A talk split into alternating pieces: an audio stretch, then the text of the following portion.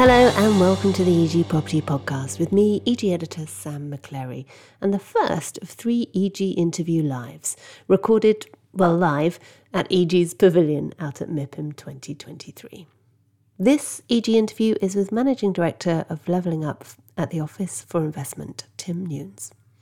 Now, Tim is a man who knows a thing or two about inward investment.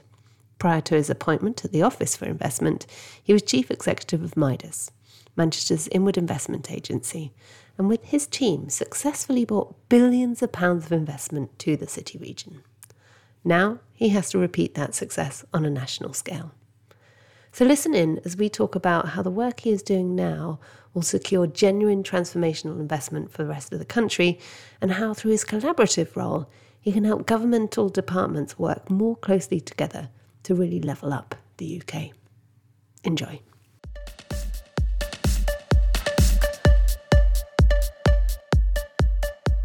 Well, come, come and take a seat.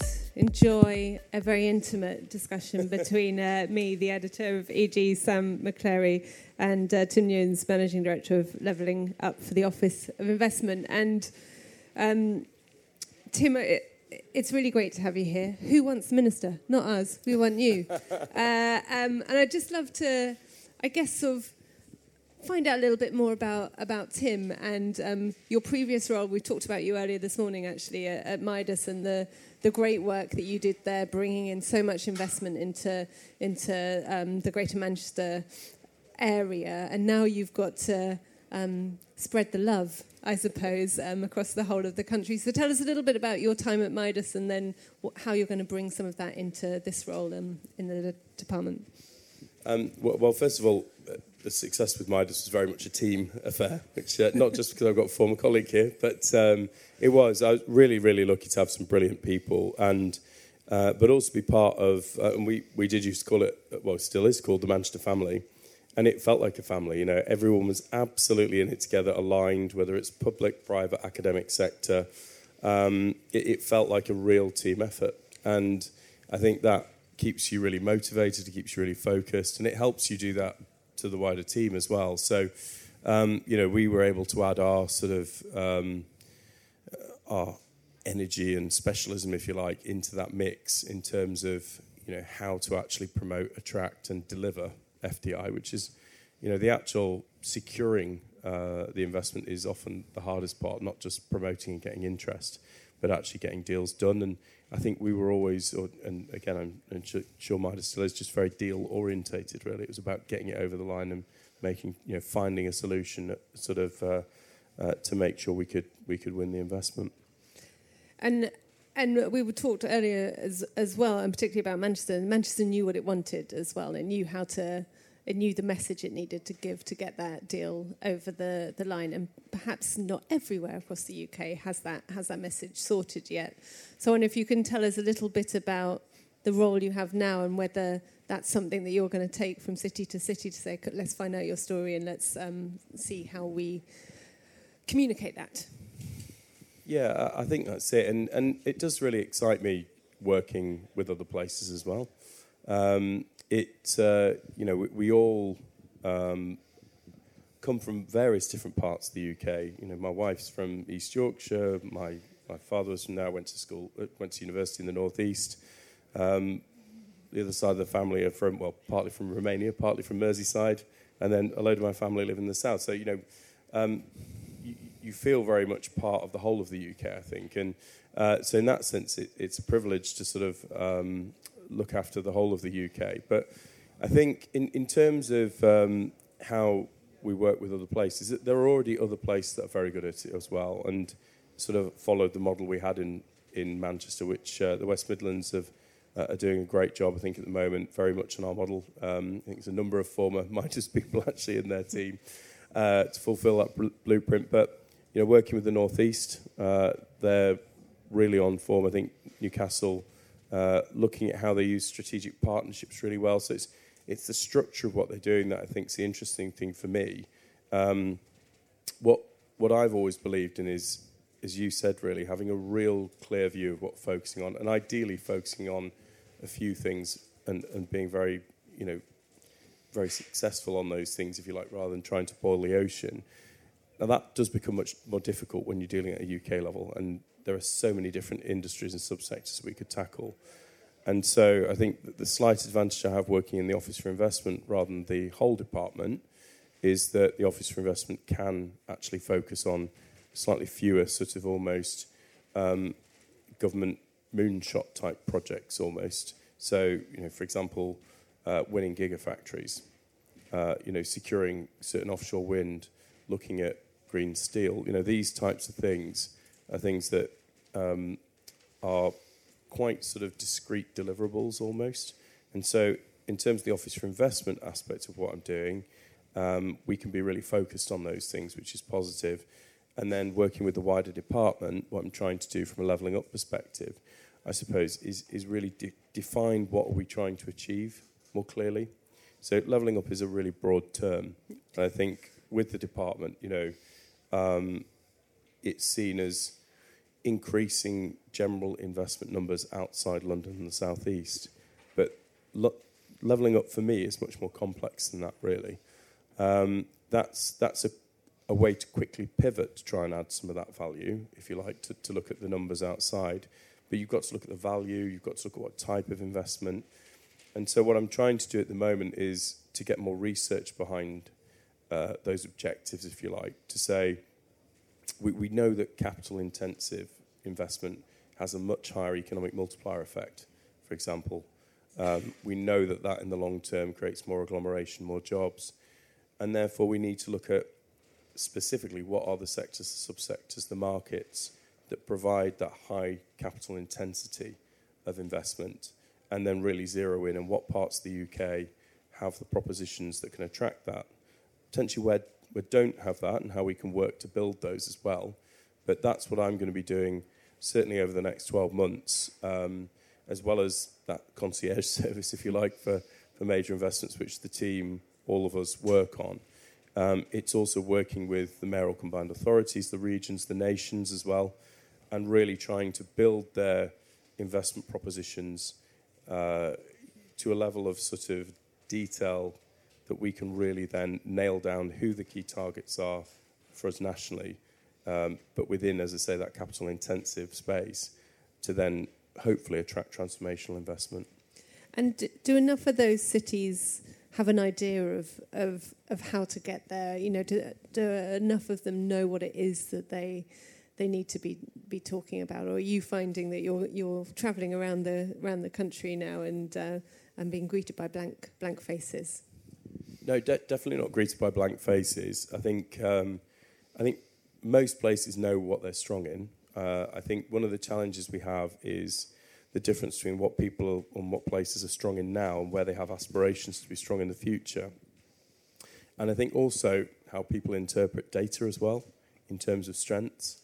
So, and I think this this is where, from an investor angle, it becomes more challenging when they potentially look at the UK and they hear from many many places that they are expert in you know quite a broad subject area like life sciences, let's say.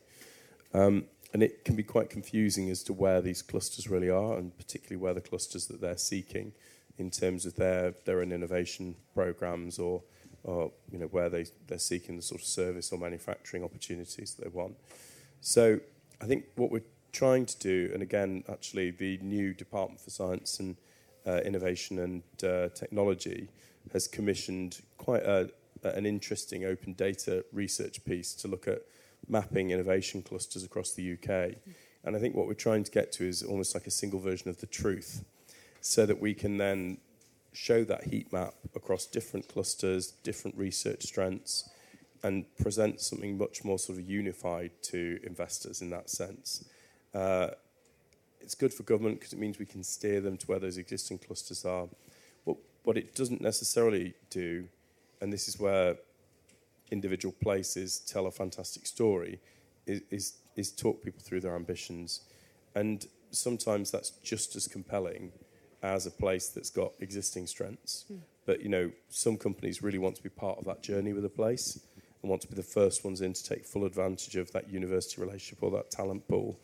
And that's, I think, where we can really try and differentiate between what is an existing strength of the place, where their future ambition is, and just differentiate our approach between those two different sides.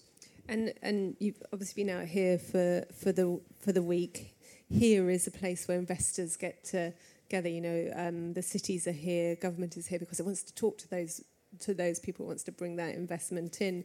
I'm really keen to hear from hear from you whether the conversations you're having here um, are sort of being fed by what you've just, you know, do they want to see that heat map to look at the whole of the UK and think we want to come to the UK, and then do they dig down deeper into, well, actually this this um, sector really piques my interest. I'm going to go here, and uh, are you the the handholder guiding them around around the country?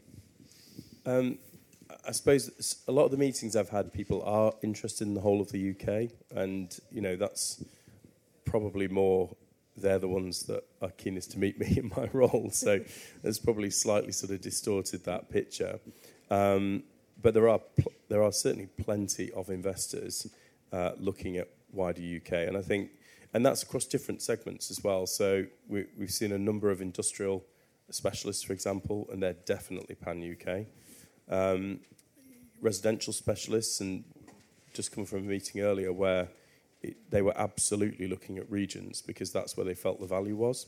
Um, they were staying actually away from London in that case, uh, just because um, they, they felt for their business model, that's what suited you know suited them best in that sense.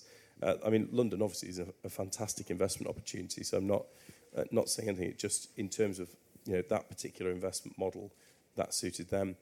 Uh, and then you know on the on the office on the innovation side, um, obviously, we had the announcement of investment zones yesterday as well, which has piqued some interest because you know that a that could provide infrastructure to certain major developments. So developers and uh, investors were interested from that side in terms of actually building a more commercially viable product, if you like, outside, you know, it, across different areas of the country. Um, but also the incentives that will be part of an investment zone will also help attract those end users. Mm. So, you know, it, it, makes those propositions from a developer or a landowner perspective just significantly more attractive. So, so I think, um, but, but then again, I have also had conversations or heard conversations where, you know, people are very by the by to just say, oh, yeah, you know, we're investing in Oxford, Cambridge, and London and then straight away they're on to and here, here, here in Europe type of thing. Mm-hmm. And it's almost like they've not considered anything else. And I think that there is market failure there if, in the UK at the moment in terms of the profile of places outside the Golden Triangle. Mm. Um, there are fantastic yields and uh, investment opportunities to be had. But as I say, at the moment, the market failure is just that that data isn't getting to those investors um, as quickly, as sharply presented as it could. And who do we need to help, apart from you, your good self, obviously? Who do we need to help amplify that that that message? Because you know the data is there. I suppose we haven't we haven't quite pulled it together uh, in the right way yet. But who do we do we need to bring our cities together? Do we need do we need you? Do we need the, the minister over in the other place uh, um, talk, talking passionately like he did here yesterday about like, just c- come in and see all this and, and how do we how do we really vocalise what it is that the UK has to offer? So, so definitely, it's a closer working relationship between national and local government, if you like, or places, should I say? Uh, and that's certainly one thing that I'm, you know, having worked at the local, stroke re- regional level. I know what the capabilities are at local level, and there's huge capabilities there that aren't always harnessed by national government. And I, I don't think that's anything, you know, there's no derogatory feeling towards them necessarily at national. I think just, you know, people just exist in their own space and, and don't necessarily fully appreciate what, what other parties can do. So I'm trying to bring uh, certainly the mayoral combined authorities as a group together, the M- M10 as they're sort of known. We had a meeting about four weeks ago with them and, and the minister um, about how we work on developing um, UK product, I think we called it. So, you know, how do we help them develop those crisper, more commercial, investable propositions uh, and actually form a task force to go around and do that with them? Um, so that's something really focused. But I think we know that places that have an IPA are more successful at attracting investment. You know, there's so much research out there that, that, that shows that. Therefore, individual places with strong IPAs is to be encouraged, and therefore as a national IPA, if you like, how we sort of corral that together and use that, as you say, to sort of amplify, you know, times a hundred what they can do. I think that's that's what we've got to try and do. Um, but again, as I say, having the clarity of message, having the detail behind it, and don't get me wrong, you know, we've got we've got analysts, you know, the data is there. If a company approaches, we can present them with that data. It's not that the government doesn't have it. It's just, uh, I just think there's, you know, we can develop the way we d- deliver that basically, and the way we we show that and promote that on an ongoing basis. Um, and part of that is, as well is is maybe switching away from us just promoting sectors, which we've done more of in the past, and combine that with both a place and a sector type promotional piece. But if we can raise pro- profile of places, then they will naturally attract more investment. So that's one of our challenges. Is there um, a conversation to be had as well around the the wide-reaching impact of it investment? You know, if you're coming over here to invest in logistics, for example, it's not really just about the shed that you've you've built. Um, are, are you trying harder to to describe to both places and to those investors the impact that they can have here? Yeah, I, I feel like I've become a, a, bit of an advocate for logistics. I've made the, the meeting I had with logistics so this week. They've been quite pleased how positive I am about logistics. It's very often thought of as a low value sector. Um, I think both nationally and locally. Um, and it's really not. You know, I mean, a it's a sort of a piece of critical infrastructure for us. I think everyone will realise that during the pandemic, without our logistics capabilities, mm. you know, it, would have been a whole lot worse, a whole lot worse on so many different levels. Um, so, but also, I think if you go to any modern logistics operation, I, in their technology centres. They're incredible. I mean, I've um, been into a number. I went to the Amazon Centre at Manchester Airport, and it's um, a they're looking at novel ways to sort of reduce land take. So that's got I think two mezzanines, and they've turned a 270,000 square foot um, shed into a million square foot shed by just putting those mezzanines in. Um, but then it's all completely robotized.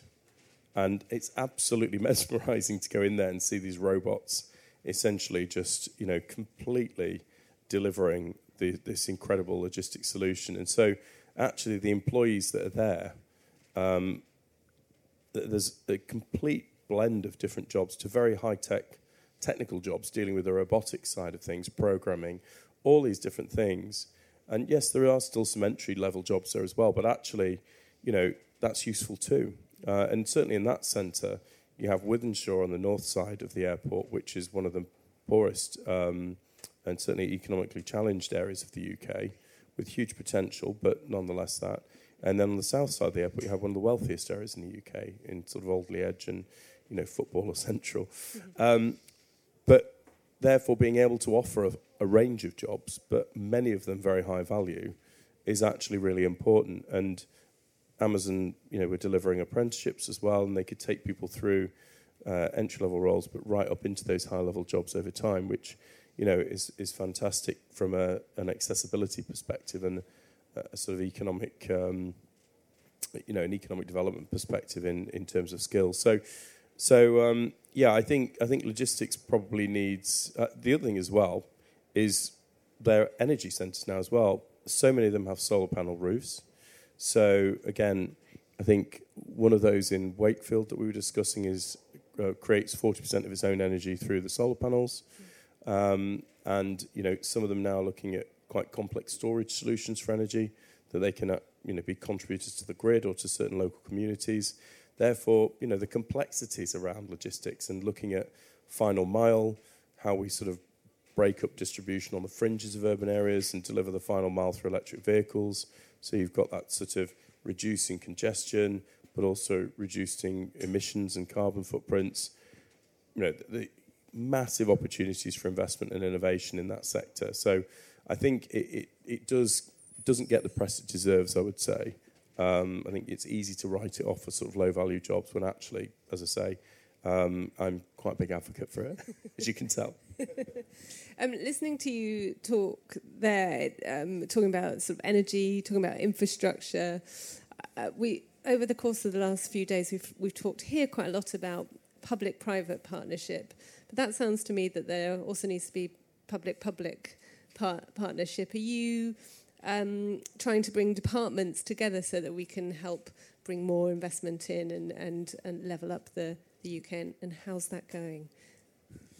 Um, I, I, think it's going well. I think you might ask the other departments, maybe they disagree. But um, I think you're absolutely right. So we, have just signed this week as well to uh, Trailblazer devolution deals with the West Midlands and Greater Manchester, um, and they cover a suite of different uh, agendas. You know, from skills, transport, uh, and trade and investment was one of those as well. And sort of I was um, leading on that for our department uh, because of my role, um, and and that we are committing to closer working with them to developing you know, a, a co-designed, co-developed trade and investment plan with them, and then looking at joint delivery of those things as well. So that sort of national to local piece again is being cemented through those deals. But then in terms of across department, I mean that's what the Office for Investment is all about. So it was formed a couple of years ago, mainly because there was a feeling that for the for the sort of mega investment deals, if you like, the really strategic deals, government wasn't quite aligned enough to deliver those. Mm. And so, you know, the idea was to have this unit that, that was attached to number 10 Downing Street that had the convening power of the Prime Minister and could therefore go across Whitehall and pull in who we needed to and just align them behind those projects and those opportunities. Um, and so there's now 20 of us with a, with a blend of different experiences from, you know, ultimate sort of Whitehall mandarins who are incredible and I could just listen to all day long, um, through to, you know, we have someone that ran a hedge fund uh, previously, a really successful hedge fund, a global commercial lawyer. So it's a sort of, you know, real suite of different skill sets and experience that the idea being that essentially number 10 or the minister or whoever can throw pretty much any investment project at us or, or, or problem almost with a, a large investment and we'll be able to handle that at a senior level and go into different government departments and sort that out. So something like Envision, for example, with Nissan was one of the first projects that the team delivered. And that was a range of different things. You know, yes, there was about, you know, making the finances work for Nissan, um, but also they were planning, you know, they had to remove a pylon from where they, you know, where they were actually going to site the factory. And those things can take a lot of time ordinarily, but we were able to cut through some of that process and go straight into those departments at senior level and I mean, I saw it work on the other side of the fence before I left Manchester, and I was really impressed mm. in terms of just what commitment we had from other departments to actually deliver that particular project that we were working on together. And uh, and so, having seen it from the other side, you know, I've not felt any pushback from any other department. Uh, it's you know they are really really prepared to collaborate, which is great. That is great, um, and more more of it. Um, we, have only got a few minute few minutes left. Um, surprisingly, it's gone very quickly. Uh, um, I'm really keen uh, uh, as well to understand from from you talking about that project there. You know, what's the scale of opportunity that that we have in this country for you know the Office for Investment to to really de- really deliver, and how confident are you feeling about that? So, uh, and again, sort of with colleagues, I think we're all we're all massive optimists. Um, I suppose it's you don't sunshine really out here for everyone. but you don't really get involved in in in, in investment unless you are a massive optimist. I think. Well, certainly if you want to be successful, anyway. Um, and and even though there are massive challenges, and obviously there are there are big headwinds at the moment. Um, you know, the, there's a sort of challenging business environment, uh, or certainly a perceived challenging business environment in the UK. Um, but we are, you know, government is looking at the, where those various challenges are and trying to deal with those one by one. So we've had the sort of British Industry Supercharger uh, project, which is about, you know, reducing the sort of uh, energy burden on our 300 largest manufacturers, for example, uh, to make us more competitive. We've had obviously investment zones, which are hopefully to to incentivize and draw more business investment innovation, particularly.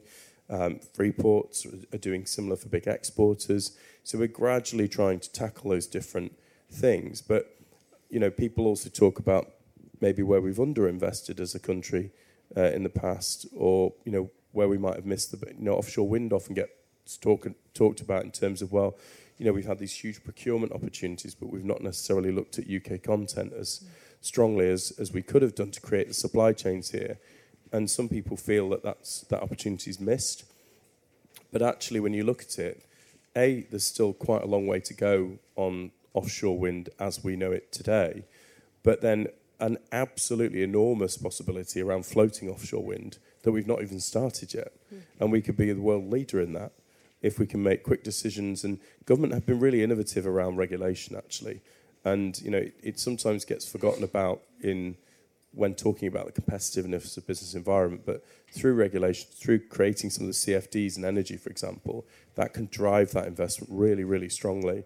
And I think you know if we can if we can come forward with things like floating offshore wind, for example, then you know our eastern and western facing seaports um, that are facing off, if you like, to these huge wind farms could could win massive, massive domestic um, investment opportunities from that. And, th- and that's where we're looking at the moment. You know, we're not just looking at sort of what the standard investment types today. Obviously, digital's huge in the UK, but we're looking at quantum. We're looking at offshore floating wind. We're looking at you know all these different you know biosimilars, for example, and, and further in life sciences. So we're trying to look at what what's going to be big in 10, 20, 30 years, and how we can get in there now to make bring UK up to a critical mass of of supply chain and industry, which then, you know, essentially either makes us a market leader or gives us a sustainable supply chain that creates a long-term and sustainable agglomeration. Mm. So I've got two two more questions before um, before I get thrown off. Sorry, Michelle's looking at me really scarily. Uh, um, one is um, you mentioned there the perceived view of um, the UK as you know maybe not the place to invest. Is that perceived? Of, are you ha- are people that you're meeting here saying mm, I'm not sure sure about that? Are you having to work a bit harder? No, so so maybe maybe I phrased it badly actually. So I don't think that it's I don't think there's a perception that it's not a great place to invest. And you know, it was still the top destination in Europe last year for investment. So I don't think that's the case. I, I think more just around um, you know there being some headwinds really and some challenges, uh, like say you know around energy prices and some of those types of things. So and, that's where I mean some of it's perception, some of it's reality, and we're tackling those things. But but no, I, I think um, I've not felt any negativity towards the UK this week. Quite the opposite. I think um, we, we've seen confidence rise. I think in the EY attractiveness survey, the UK was voted, you know, number one by CEOs as an investment as an investment location in terms of attractiveness.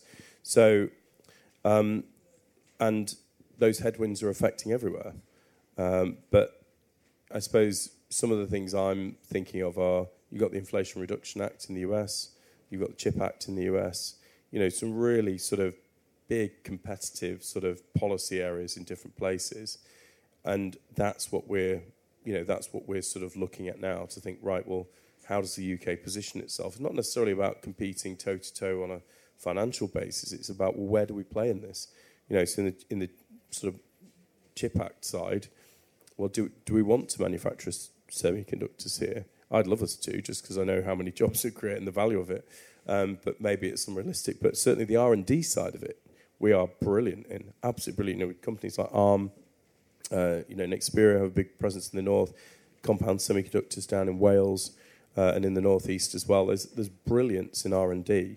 And so maybe we concentrate on the R&D and build the high value aspect of that and leave those places that want to throw big money at the manufacturing to that because, you know, who knows what the sustainability of that is.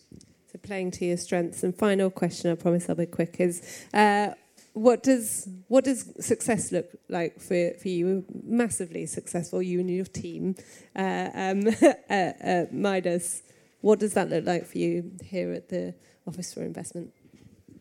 Um, I think it's bringing genuine transformational investment into places that haven't seen that or not seen it for a number of years, which genuinely, genuinely changes the dial or you know moves the dial if you like in terms of productivity so you know looking at a place you know Manchester is seen as a very successful city in the UK but it it is still um, you know, a lower productivity level than its European peers. Um, it's still a net drain on the treasury. You know, that even with that perceived success, we've still got a long way to go to drive that last bit of productivity mm. to really get everywhere. Bristol's a great example of a successful city that has um, reached that point um, because it's, you know, it's slightly more compact. It's got a lot of high value industry there, and therefore it can really drive that productivity. You know, Cambridge is in the same space, even smaller, very high value. So how do we do that with our big cities, our really big cities like Manchester and Birmingham, uh, and then some of our other cities that you know haven't necessarily got quite the high value um, industry that likes Bristol has, and just drive those new industries, like we're saying, offshore wind into the northeast, um, you know, some of the chemicals, hydrogen industry into the northeast, northwest. All those different opportunities have the ability to drive that productivity up. And so, if I can see that dial having shifted, uh, however long it is uh, that I'm in this role, then I'll be really, really pleased. Fantastic. To be a transformer it's a dream for so many of us. Uh, um, Tim, I know you have to go catch a catch a flight, um, but I know that you're also eager to talk to lots of lots of people as well. But thank you so much for for joining us for the live EG interview here at the EG Pavilion. Put your hands together for Tim.